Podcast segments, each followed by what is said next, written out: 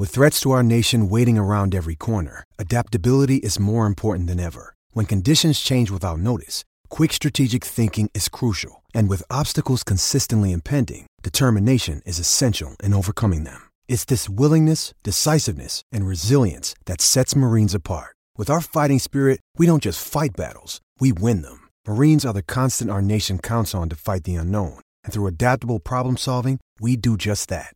Learn more at marines.com.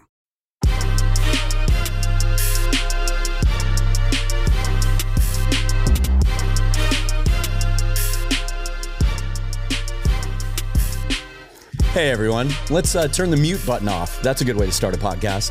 Uh, this is Dan Viens, and you're listening to the Field Gulls Podcast. Been away for a minute. It's been a week and a half, couple of weeks. Um, you know, we're not officially into the offseason yet, at least for the Seahawks. We are on championship weekend, still four teams uh, in play for the Super Bowl. Um, but we have a ton of stuff to talk about, Seahawks related and otherwise. Um, and who better to do that with than my lovely co host, Dayna? Dayna O'Gorman, how are you? I am super good. I'm excited to talk football again. I know, right? It fe- it's only been I think it's been a week and a half. I well, About a week and a half. Last Monday, I think I did the Jason Myers update, and that was kind of the last or the Yeah. the breaking news there. Um, and uh, but then we had some breaking news, and let's just get that. Uh, out of the way right off the bat. Obviously, the announcement last week that uh, the SB Nation network that um, runs field gulls and all of the geographically centered uh, sports websites and the podcasts that are affiliated with them, like yours truly, you uh, on field gulls, Brandon with the Seahawkers, um, and of course um, Jackson with Cigar Thoughts.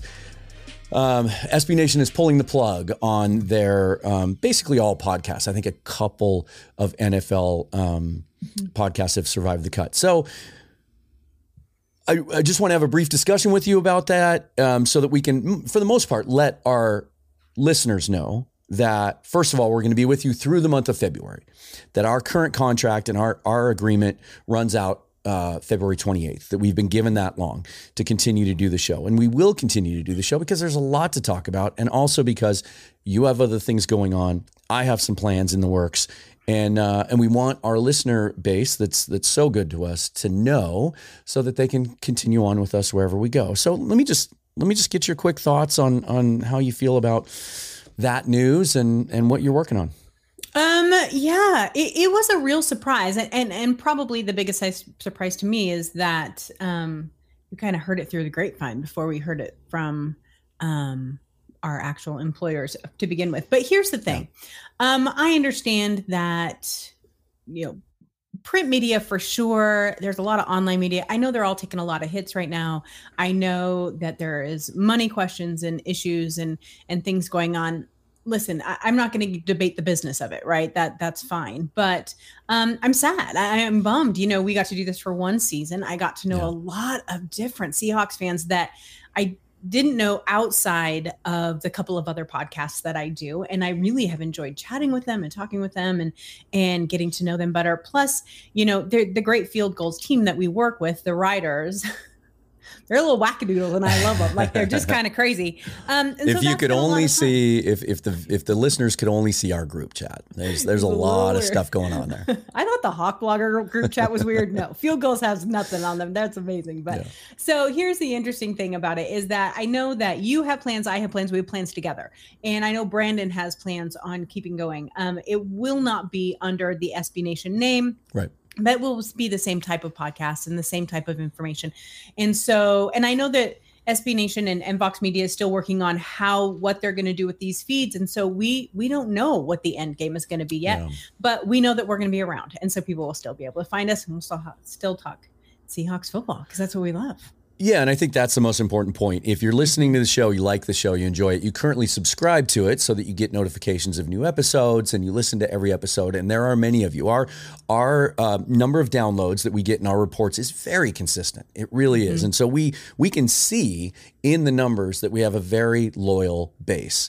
Um, if you want to continue listening beyond February 28th to what Dayna and I end up doing, and we'll get much more detailed about that as we go through the month and, and we'll have a final wrap up show before we sign off, um, then just um, if you don't follow us already on Twitter, do that.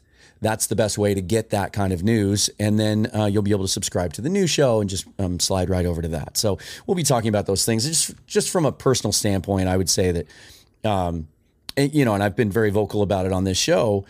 Uh, field gulls has been a, a, very important place for me to get my Seahawks opinion and and information, uh, really ever since they were born, even back to the Danny Kelly days. And it was instrumental for me in getting my Twitter following in that sort of Seahawks family initially. Mm-hmm. Um, so to be able to be a part of that brand for the last eight or nine months, and to be able to talk about one of the most interesting seasons that we've ever seen as Seahawk fans or journalists or podcasters um, has been nothing but a blessing. And um, what I'm planning next and, and what you're going to do next, I know will just build off of that. So, um, you know, nothing but good feelings about the field gull, pe- field gulls people. Business is business, and you know it stinks, but we'll evolve and adapt and move on, just like the Seahawks.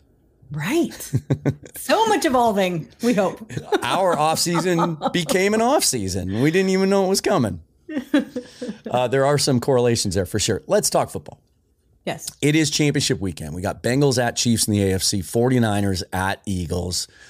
Oh, it hurts for me to say that. Um, it's okay. Breathe deep. Let's start there. Uh, first of all, just give me your thoughts. Uh, who do you like this weekend, and what are some of your general um, general thoughts about the two matchups? Um, it, they're interesting. I, I really love the Niners Eagles matchup. I think that they are going to be, that's probably going to be the better game of the weekend.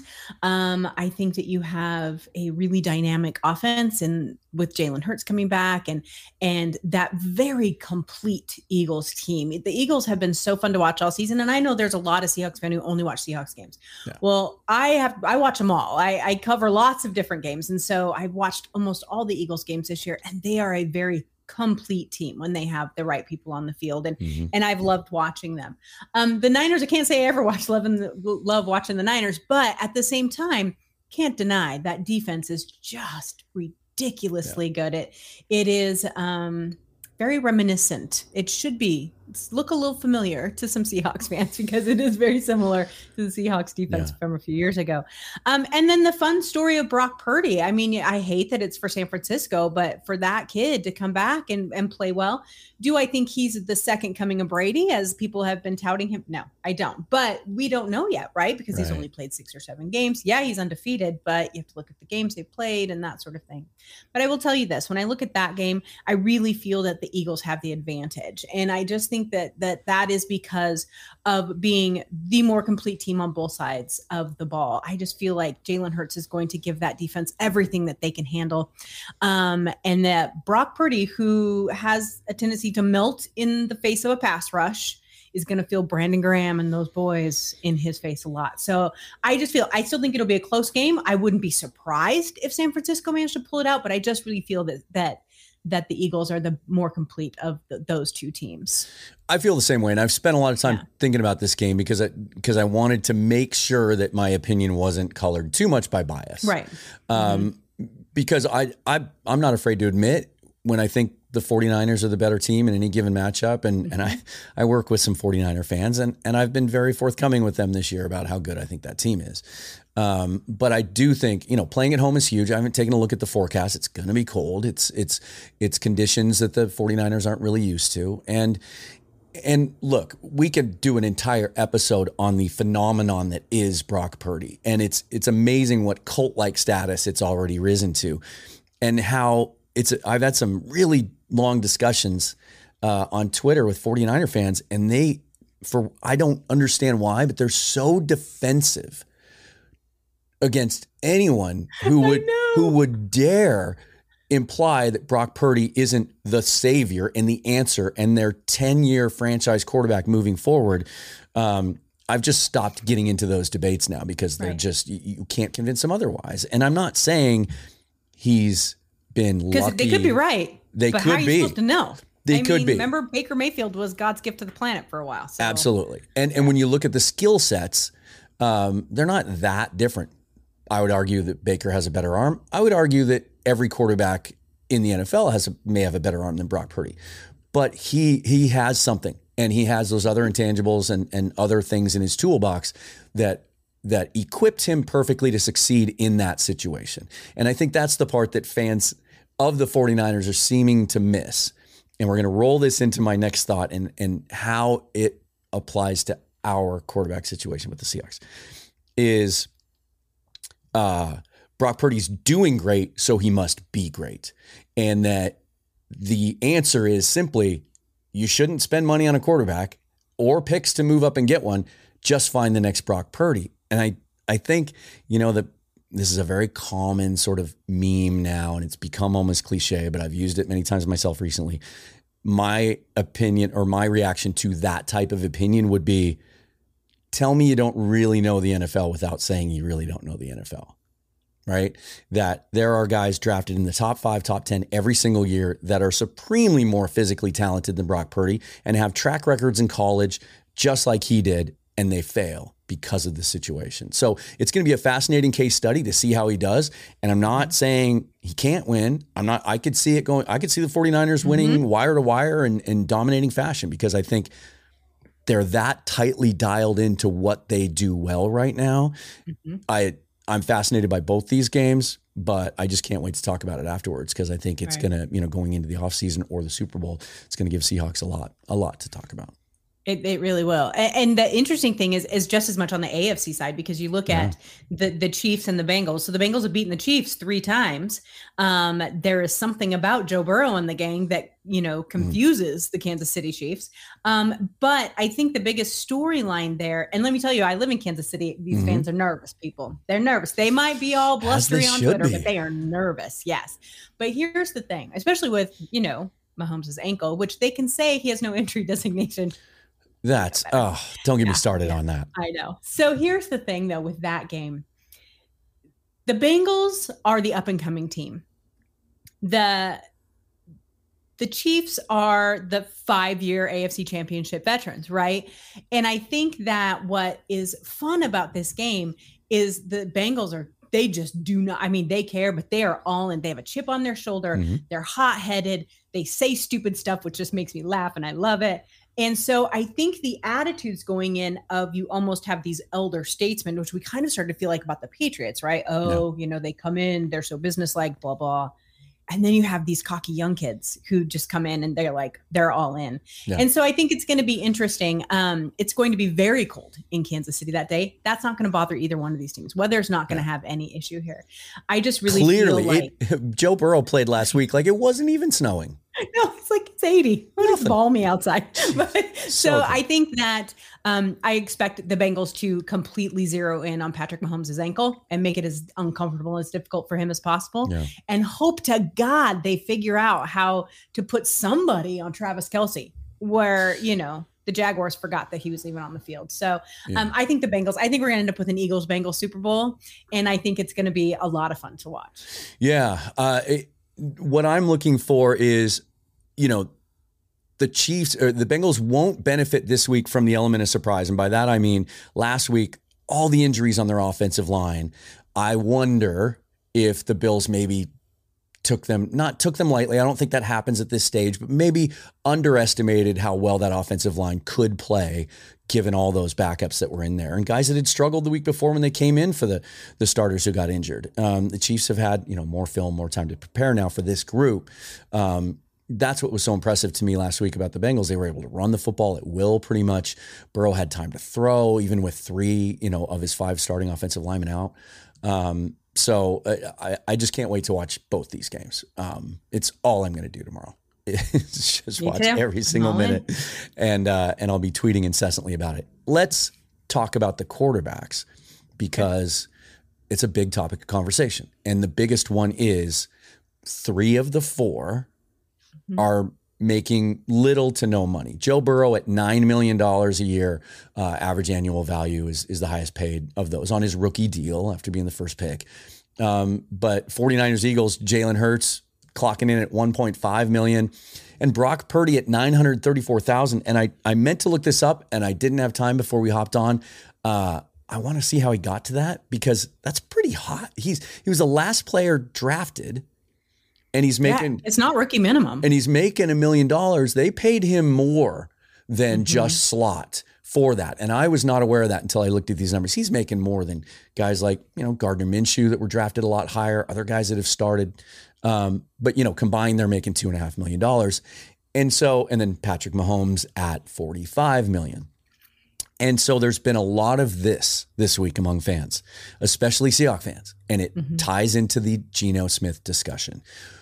You shouldn't just that, that goes to show you just shouldn't spend money on a quarterback. You should just go cheap on the quarterback. It allows you to fill out the rest of the roster. As if that's so easy to do. What are your thoughts on that philosophy and that idea and the chatter that we're hearing out there about whether or not you should pay quote unquote mid tier quarterbacks? I think it depends. Uh, I, it depends on the quarterback, to be quite honest with you. If you have, um, like you have these young guys, they get good, they they work their way up, and they're all basically in their last or second to last year of their rookie contract, right? They're going to have to pay these guys eventually. They hit the jackpot with these younger guys. Well, and Purdy, you can't even say that. They just lucked right into him. Yeah. I don't even know. You know, that's not even. Know, it was never when they drafted him. They never drafted Brock Purdy with the intention he would ever be yeah, their starter. Exactly. So, but uh, can you look at the Chiefs and say, oh, they shouldn't have paid Patrick Mahomes? No, well, of course not, right? Because he's you know currently the best quarterback in the yeah. league. So here's what I think. I think that if you have a mid-tier quarterback like Geno, and this is my what I'm my opinion on Geno's whole situation is that Geno has done everything that he needs to do to in order to be paid.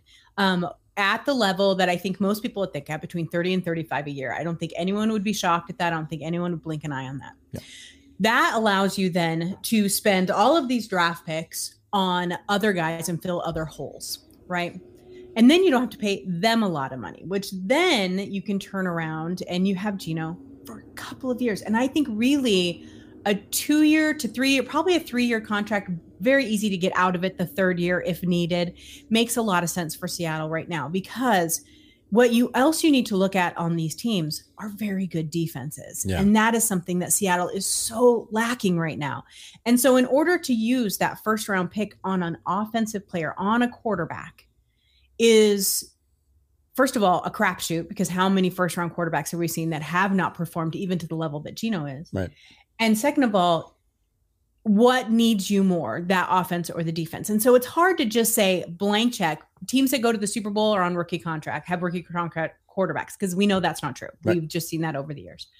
Do I think it's your Super Bowl window if you have all the other pieces in place before and a rookie quarterback? Yes, I think your Super Bowl window is much higher at that mm-hmm. point. But if you don't have those other pieces, then you're just wasting a couple of years of a rookie quarterback contract. So it makes some more sense to me to load up on those other positions first, have them set, and then run, which is much what Seattle did just what 10 years ago. Exactly. And and that's what's funny to me is we've seen this. And mm-hmm. and I think this you not new. you touched on something that I think is the most uh, misunderstood or just ignored aspect of this debate among fans is that teams that have cheap quarterbacks that are in the playoffs in championship weekend stunk for a while. A long while, some of them. When they acquired that quarterback, they stunk. And so they were then able to use that savings to build up the rest of their roster so that by the time that quarterback developed and was ready to succeed, now they're a complete team right? The Seahawks have kind of done it the other way around. They were an mm-hmm. aging team that tried to reset by letting go some veterans and, and loading up on the draft, and their roster got a lot younger. They, I don't believe, ever expected that Geno would play as well as he did and put them in a position of having to make this dis- decision. I think if you sat John Schneider and Pete Carroll in front of us and you gave them truth serum and you asked them what they thought 2022 and 23 were going to be, it goes back to some of the first shows you and I did together that Geno would play well enough to give us a chance to win this year. And then we were going to be all in on drafting a young quarterback next year and go from there. So a little bit of a curveball. But now, and that's what throws some fans off. You're talking about mm-hmm. devoting a significant percentage of the cap to mm-hmm. a quarterback when you still have those other holes as opposed to doing it the other way around.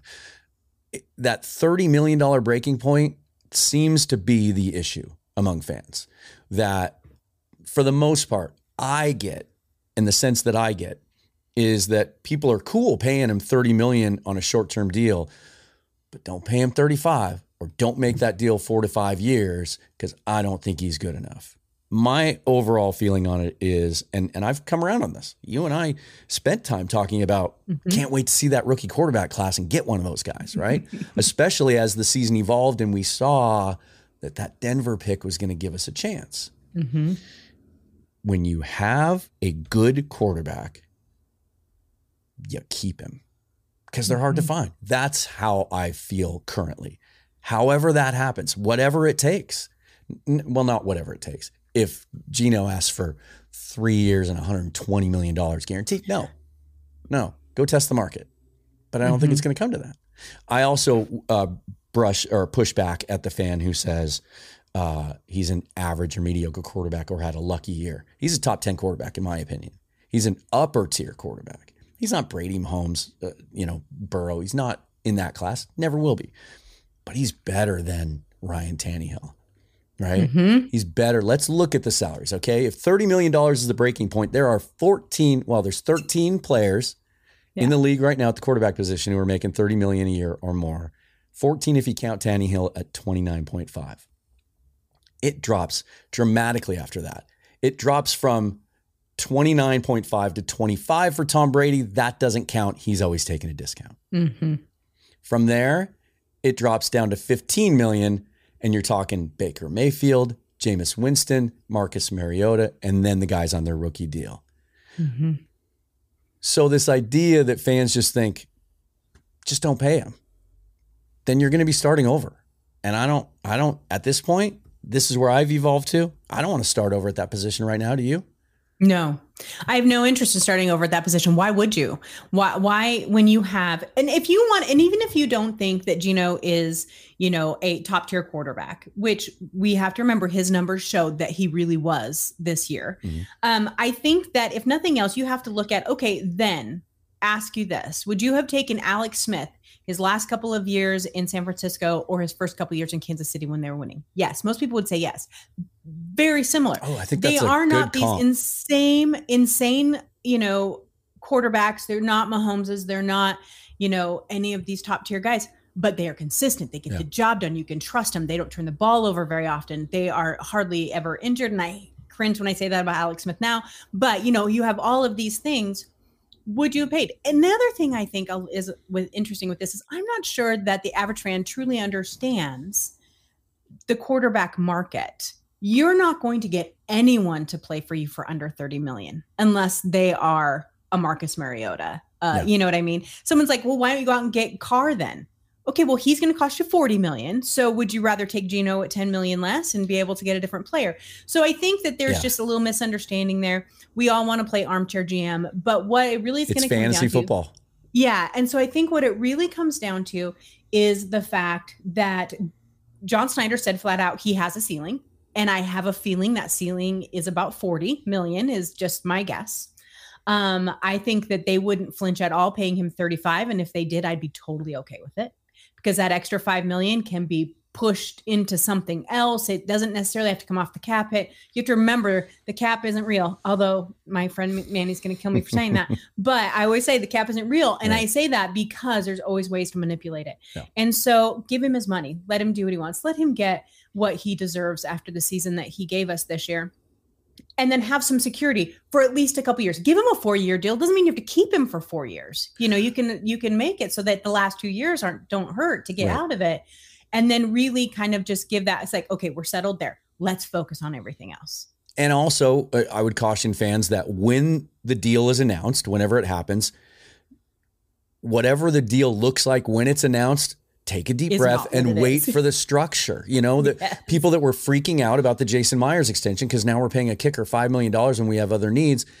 Then the structure comes out and it's not $5 million and it's it's not big guarantees and you can move on from it if you need to in a year or 2 mm-hmm. And that's the kind of deal we're going to we're going to see so with Geno. It'll be market value for for as good as he is and uh, but it, you know let's see what the structure and the guarantees are i would be what i don't think is going to happen especially after the schneider comments that you referenced mm-hmm. um, and I, f- I feel a lot more comfortable about where they're at after listening to him talk even though mm-hmm. you know he does he plays it close to the vest but he, He does. He reveals some things in his tone. Um, Geno Smith isn't going to sign a five-year, two hundred million dollar. It's just not going to happen. We're not going to see that kind of deal, mm-hmm. and I think that's what fans are nervous about. It's going to be a deal with an an opportunity to get out of it in a year or two, right? It's gonna, Probably two. It's going to Mhm. appear to be one thing, but really, you know, it might be a five year deal, but really, it's a two year deal. We've seen stuff like that before. It's like, it's exactly the kind of deal that Bobby Wagner signed when he mm-hmm. reset the linebacker market at that point. But you could see looking down, oh, two years from now, they can move on from him if they want to, and they mm-hmm. did. Um, so let's one more question, and then we'll mo- we'll move off the position because this is another idea that's being uh, heavily debated out there among Seahawk fans and analysts and journalists. What about playing it both ways and keeping Geno, even just on the franchise tag, and drafting a quarterback? Where do you stand on that? I'm thrilled with it if it's in the third round. Sorry, I don't. I those here's and and this is I'm not going to be exact on this, but those top tier quarterbacks right now, there are going to be teams spending ridiculous amounts of draft capital and money and trading to get up to get them. There are the teams that want those guys are so desperate. They are going to be, you know, jumping over the top of each other with ladders to get to them. Right. I don't feel like Seattle needs to get into that battle. And, and so I, I don't think that they need to look at that. Now, if a quarterback falls and it's one of the top guys or someone, you know how John Schneider gets just a hardcore football crush on players sometimes. And so, you know, if he's got somebody he's got his heart set on and it's still sitting there 20, take him. I don't care. I don't Yep. care if it's offense, I don't care if it's defense, whatever, if that's what you got to do. But truly, I think that there there could be some value in waiting until that third round to maybe then pick up a quarterback. Why not? I mean, God forbid they don't keep Drew Lock. I mean, who cares, right? And so you let that kid sit, you let him learn for a minute, which I'm a big fan of. Now, Lisa, who does the Archer Football podcast with me, her big thing is if you draft someone in the first round, they are a starter. Come hell or high water, they Yeah. don't sit. She truly believes that um, because that is too much capital to waste on the backup. And so I agree with her, especially when it comes to quarterbacks. Unless they are one of those guys that you absolutely have to have, then let them either fight for the job during preseason, much like they did with Russell, or let them sit for a year like Patrick Mahomes did behind Alex Smith. And I think that that is hugely, hugely important for some of those players. Yeah, you make some great points. And and in any other year, I would be asking you about uh, the year that Mahomes was drafted by Kansas City with your perspective there, because they had Alex Smith and they didn't have any intention of playing him right away, and there were major question marks about Mahomes coming out. Right. He, he was a project, um, and it was near the well, they traded up to get him, but there was there was uh, perception at the time that he was going to go late in the first round, and that's where the talk came that hey, Seattle really likes him, and Schneider really likes him, and if Mahomes is there, they're going to take him. And those reports came out on draft day, um, even though they had Russell Wilson in his prime.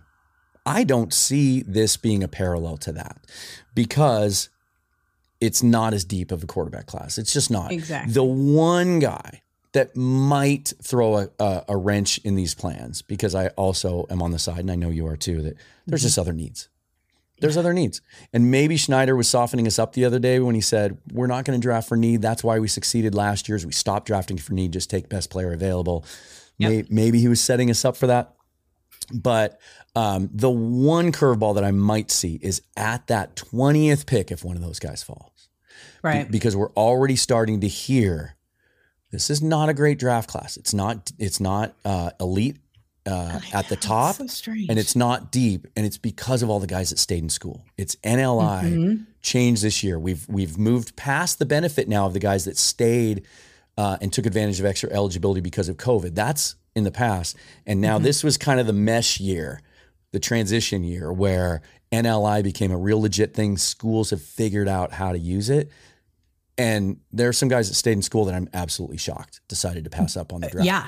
There, that list is actually surprising. Every day there for a minute, it seemed like someone's coming out. It's like, I'm going to stay, I'm going to come back for one more year. And what that consensus does also, first round guys.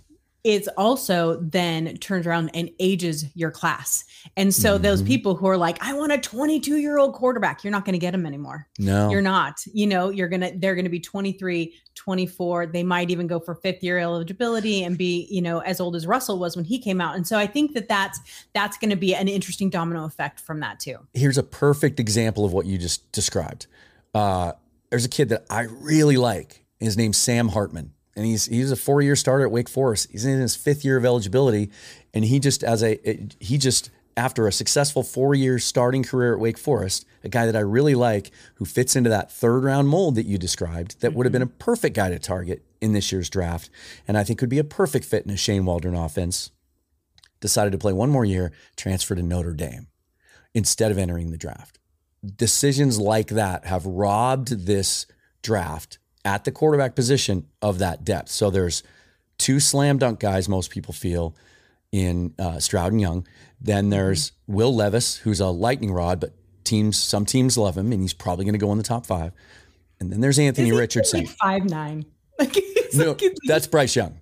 Bryce Young is. Yeah, yeah, yeah. I can't remember. Okay, yeah, yeah. and he might I'm go. All, he I'm might go number one. Yeah. Levis is the guy that has all the tools, but his okay. tape just doesn't match it. But yeah. some team's going to talk themselves into him. Um, Anthony Richardson is the guy that if he falls to 20, because there aren't 21st round grades, that's where there's a drop off. There, there might not be a guy that makes sense at a position of more need. I could maybe see something happening there. That that to me would be the only curveball is is you take a guy that's a project, he sits behind Geno, and you go from there. Um, I don't know. We'll see. It's it's obviously going to be a storyline that we're going to talk to death over the next few months, and that's a storyline that I kind of wish we could just hit the fast forward button and get past it, so we could just focus on everything else. It would be nice. I, I, I want them do. to get this deal done with Geno. I just want it done. Yeah. You know, that's what they want to do. It seems that's what Geno wants to do. I can't think of any other teams that are going to jump for him yeah. because the teams that are quarterback needy have the draft capital to go up and get a young guy because they need to save the money. And so, I mean, there might be, but, and it, that's not Geno's fault. That's just the way the league is this year. Yeah. Um, and so I just want to get it done so we can quit talking about it. Yeah. Well, let's quit talking about it for now. I was going to okay. go into uh, he comeback player of the year award and your thoughts on that, uh-huh. but we're already uh, running a little long. So speaking of awards, I want to get your thoughts on this. Okay. The finalists were announced for NFL Coach of the Year. Pete Carroll is not among them.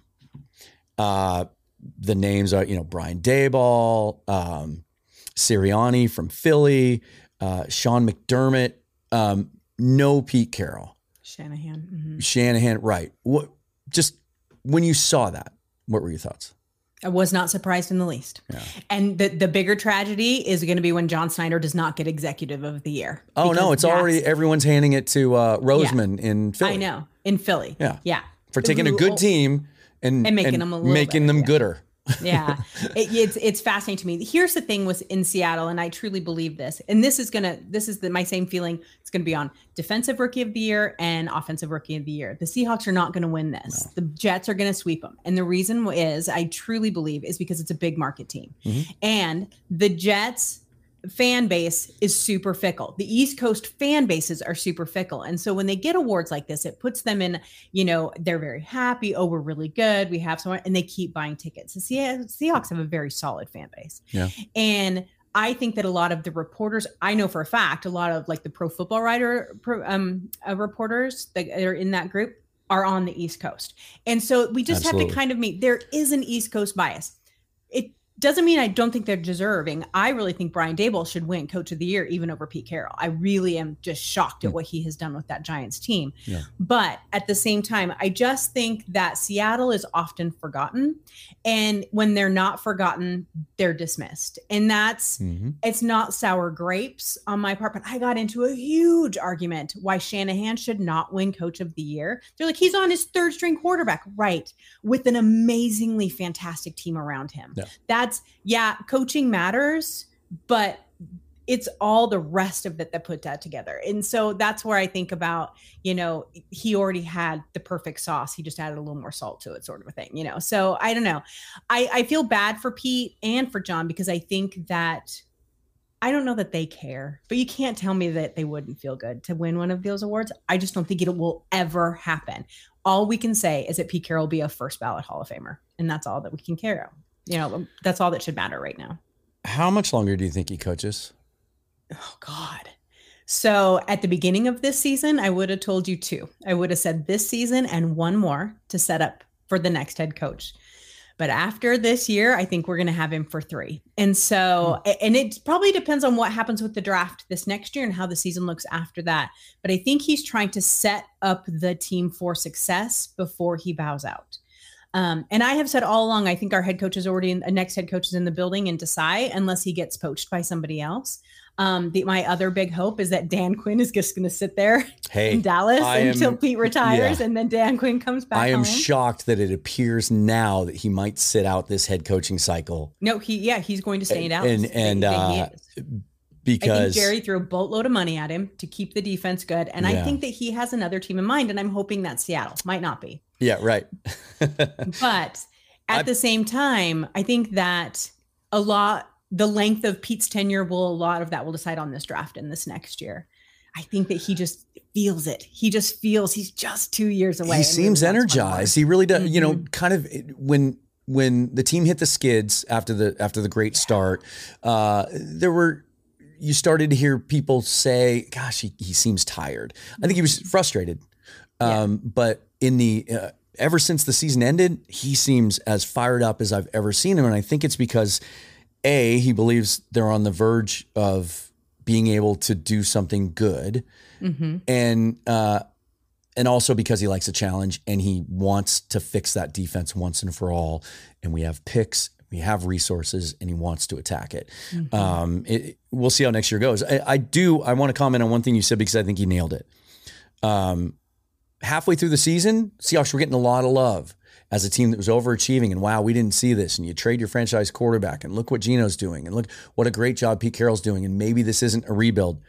But after they went through uh, some of the struggles they did before they finished strong, I think the general consensus that I feel that's out there among the NFL community right now is ah, maybe it was a little bit of smoke and mirrors and that those mm. nine wins aren't really legitimate. They had an easy schedule and some things went their way and it could have been a lot. I I do think they're being dismissed, and I hope like heck that they use that as motivation this offseason in the same way that the Bengals are. Um, because, and I do think Carroll's energized by that. I do. Mm-hmm. I, I, mm-hmm. think he wants to come back next year. Um, and I think it helps that the best team in the NFC might be in their division, or at least one of them, and one that mm-hmm. looks like they're primed to be a perennial Super Bowl contender for the next few years. Um, and he, he likes that challenge, and I don't think he's done with it yet at all. Mm-hmm. Good stuff. Um, Okay, a couple of questions that we talked about beforehand uh, that I want to get your thoughts on, and then we'll uh, wrap this up. Uh, you love defense, and you love talking about defense, and we all know and we all agree, and we're, we're going to talk about this a lot over the next few months, that the defense needs an infusion of talent. Pete Carroll himself has said, as transparently as maybe I've ever heard him talk, mm-hmm. we just don't have good enough guys up there. He's not throwing anyone individually under the bus, but man, we need to be better, especially up front on defense. And specifically, he's referenced these other teams. And they're they're all the same. I, I mean, these teams that are, you know, we talk about the quarterbacks, but all these teams left in the playoffs have physical, tough mm-hmm.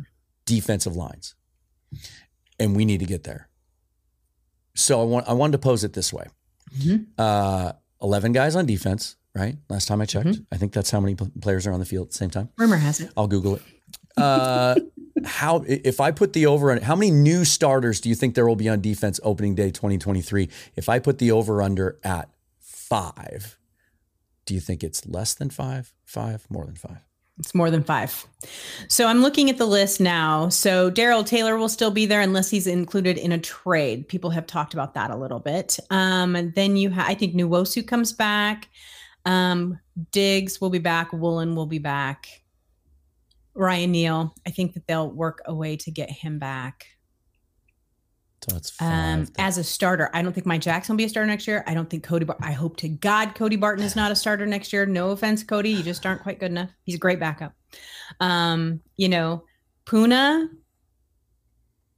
that's a real question mark when it comes to his he, contract. He, he probably is going to demand a decent number. Uh, to be honest with you, he market. would do better on a different team, and Yeah. I love Yeah, he's Poona just not a for, scheme but just fit. it's not a scheme fit for him. And I hope that he goes somewhere where he can just explode. That's I one guy that Pete Carroll him. even he did mention by name and specifically said didn't really fit in the role we were using him in. And obviously, they're not wanting to change the scheme. Mm. They have not hinted that they're changing any of their coaching staff. And so that's going to be the same.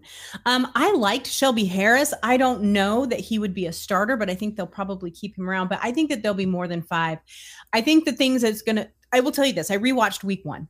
Just this last couple of Mm. days. Yeah, I watched the first half yesterday, finished the rest of it today. And I will tell you that Jamal Adams looked freaking amazing Oh, he until did. he got hurt. He was flying around. They were using him Oh my everywhere. God. It was amazing. Yeah. I don't think as much as people like to, you know, moan and complain about him, I don't think he's going anywhere. It wasn't doesn't make financial sense for them to get rid of him this year anyway. They're going to, they'll wait one more year. Um, but God knows if he's going to start next year. His his injury was severe and career ending for some players. So we'll have to see how that goes. But the, the thing with me is Quandre Diggs, and there are people who are like, oh, they might cut Quandre Diggs. So I watched Quandre Diggs. The difference between Quandre in week one and the last week of the season this year was a totally different player, and he was better at the end of the year. That tells me that his injury that he had took him a full extra year to get over. Yeah. And so I think that they are going to love what they saw from him. He was flying around, he was intercepting balls. That's what they wanted from him. He'll be back. But I think there could be a lot of shakeup, especially along that line. Um, at least we can hope, right? Yeah. We can hope so. And I hope they bring Al Woods. I God love, I have love for Al Woods. Al Woods is one of my favorite players. He's a great rotational player. And I hope that they bring him back even at 36. Yeah. Yeah, and he does fit um, Mhm. at that nose position for sure. And and you know that's that's the risk is is we're going to be having these discussions uh, because it doesn't appear that they can really go out and um, and dip into the the high end of the free agent market, which they typically don't do anyway. Um, so you're you're looking at playing a lot of young guys together on that defensive line, or you know trying to add a couple of value veterans to them. Um, the uh, what did I want to say? There was something that you touched on um, as far as oh the safety thing, and uh, you know we've we've touched on this, Mhm. and I don't want to go too deep into it. I'll just say this because there is a lot of consternation right now about that combined safety number, and especially when you add you know bringing Neal back at a second round tender if that's what they do. Um, Mhm. I don't expect in any. I'll be shocked if we get to opening day next year. And both of those guys are playing on their exact deal that they're playing on right now. Oh, uh-uh. One- I think Jamal's Jamal's contract I will be completely absolutely. I think both sides would be motivated Mhm. to do that and and to Yeah. restructure it in a way that you know he still gets his money, maybe even a little bit more up front, and maybe Yeah. take some of the guarantees, convert salary to bonus, that kind of thing. And so it does give Mm-hmm. them an out in case he doesn't come back healthy, but allows them to get that cap number down a little bit this year. So Right. um, again, Yeah. structure. You know, let's let's wait and see what happens because a lot can be done. And I think the important thing to remember, if, I love free agency. I think it can really complete a team. Um, but I also know that that's a little difficult for people, right? Like it's for Mhm. teams to, to go out there because those free agents often. And we, I had a huge long conversation about free agency on another podcast. And, you know, people always reference Cliff Avril and Michael Bennett. That was a weird year. Go back and look at it. There was a lockout. Like there was all kinds of, like it was a Yeah. depressed market. It was like a whole deal. That's not going to happen again. But if they are going to spend any money on a free agent, it has to be at linebacker. There mm. are so many good, decent linebackers out there that could eh, completely change this team at free agency. And I really hope because at defensive end, this draft is great for them, right? Yep. They're great for pass rushers Yep. in this draft. But I think linebacker is where you spend your money in free agency. Yeah, I like that idea. And and linebacker is one of those positions that when you take away the elite top and the cream of the crop, Yep. Those guys, the Roquan Smiths and the guys and Bobby Wagner's that are making the big money, it really drops down into a pretty reasonable group. Yep. Um, teams typically don't like to pay inside linebackers for sure. Uh, Yeah. Mike's and Wills, uh, big time money, unless they're that kind of guy that you know you move around and you play off the Mhm. edge and things like that. So there there is some value to be had there. One more question for you. Uh, as as I uh, look ahead to the draft and dive deep, the All Star games are next week. Senior Bowl, Shrine Game. Can't wait to see some of those future Seahawks playing in those games. Uh, I just want to throw this at you because I've done a million mock drafts and I've had a million discussions about drafts over the last couple of weeks. It's a very, very hot topic and people are very passionate about what they ch- should do. And we've talked about it again here today. Got to go defense, right? But John Schneider just went on the radio this week and said, we're going to take best player available. What is Okay. Dayna O'Gorman going to do if the uh-huh. Seahawks use one or, heaven forbid, both of their first round picks on offensive players? I will lose my ever loving mind. Here's the thing: Th- this is a very defense heavy draft, so we we need. Okay, let me get this calmed down. If they pick a center, I'm good with it. There's I don't need. I haven't even looked at the center market. I know there's a couple good ones out there. Seahawks need a all time great center, right? We know that Austin Blythe is fine. I don't want fine at center anymore, right? Yeah. So that one I could swallow. But you tell me that you can't get other good offensive players further back in the draft. I don't know about that.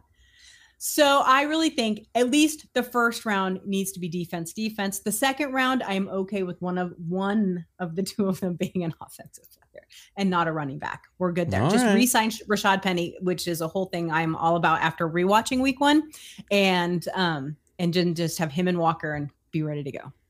I just I ask that because I just I I want you to be prepared. Oh, Dan, I want. I look. I don't think there's any chance they go offense at five um, because they're not going to go quarterback there. Um, that's going to be a defensive player. I do think there is a very strong likelihood that the twentieth pick is used on an offensive player. So I just want to What? because like a wide receiver. Tell me what kind. T- tell me what. I think like a wide receiver makes a ton of sense in that range. Ton of sense. A ton of sense. So I'm going to be reminding you. I'm going to remember this, and I'm going to be wide receiver, reminding you when that happens. Dayna, let's wait until all seven rounds are done, and let's see how it shakes out. Because day two is a great day for defense and interior offensive line. So I just want to. I- I just want to start the process of getting you ready. Well, now you've given me a headache, Dan. Oh, we got to wrap it up. This is long for us, uh, but you know we haven't talked in a while, and we're not going to be able to talk again on the field gulls moniker or under the field gulls banner after the 28th of February. Again, a reminder: tell people where they can find you on Twitter and Mm-hmm. where they can listen to you now, so they can start to prepare uh, for when this podcast will not exist. Sure. So I'm at Dayna OG, and it's D A Y N A O G, and on Twitter, and then um, I. Oh my God, I have so many. Po- so I do the Our Turf Football podcast every Tuesday night at eight o'clock. We do that live um, on YouTube, and um, I've been doing that for ten years. And then every Wednesday through the season, and then hit or miss in the off season, I do the Real Hawk Talk with the Hawk Blogger crew on Wednesday nights. Um, and then I do a podcast every other week um, with a couple of football fans from the UK. And so that one's really Hmm. fun because it get it really interesting. And so that's called End Zone Scoop. So um, you can find me at any of those, and all of them are on Twitter. Nice. Busy, busy woman. Uh, I'll be doing this through the end of February, and then um, if you follow me on Twitter, you've already seen some of the branding concept, concepts I've I've thrown out there. I'm just going to roll right into to talking about Seahawks. And so, if you used to listen to either of my uh, former podcasts, what I have done already to prepare is, um, if you uh, used to listen to my original podcast, the Dan Cave, I just rebranded that same feed. So if you subscribe to that, um, you'll get notifications when I start doing new shows there. Um, until then, follow me on Twitter at Seahawks Forever because we, we're going to have a lot to talk about over the next month and uh, love that engagement and interaction. And obviously, uh, any news about what I do after field gulls will be then. But we have. We have another month. We have a couple weeks. Yep. We have a lot of stuff to talk about. Uh, Griffin Sturgeon's going to be joining me on Monday. You've had him on the show before. He's so great. We're gonna we're gonna break down some X's and O's. He's a guy that understands that language better than I do, and I can't wait to pick his brain about scheme and scheme fits and some players that he thinks would fit from this draft. He started to dig into that and uh, and try to break down. Uh, he's really good about. Uh, uh, talking about that stuff in layman's terms, three four versus four three, and how that affects the edge guys. We're going to dig into that on uh, on Monday, and then uh, we've got some other stuff coming up too. Um, so, Dayna, thanks for uh, joining me again. bet. We'll Of uh, we'll just try to make the most of this over the next thirty days or so, and enjoy those games tomorrow. You too. It's going to be fun. All right, Dayna O'Gorman. I am Dan Viens. This is the Field Gulls Podcast for now. Uh, again, subscribe to this podcast if you want to keep uh, getting notifications over the next month of things we're going to talk about because there's a lot to break down. Enjoy championship weekend. We'll be talking to Hawks with you again soon. Thanks for listening.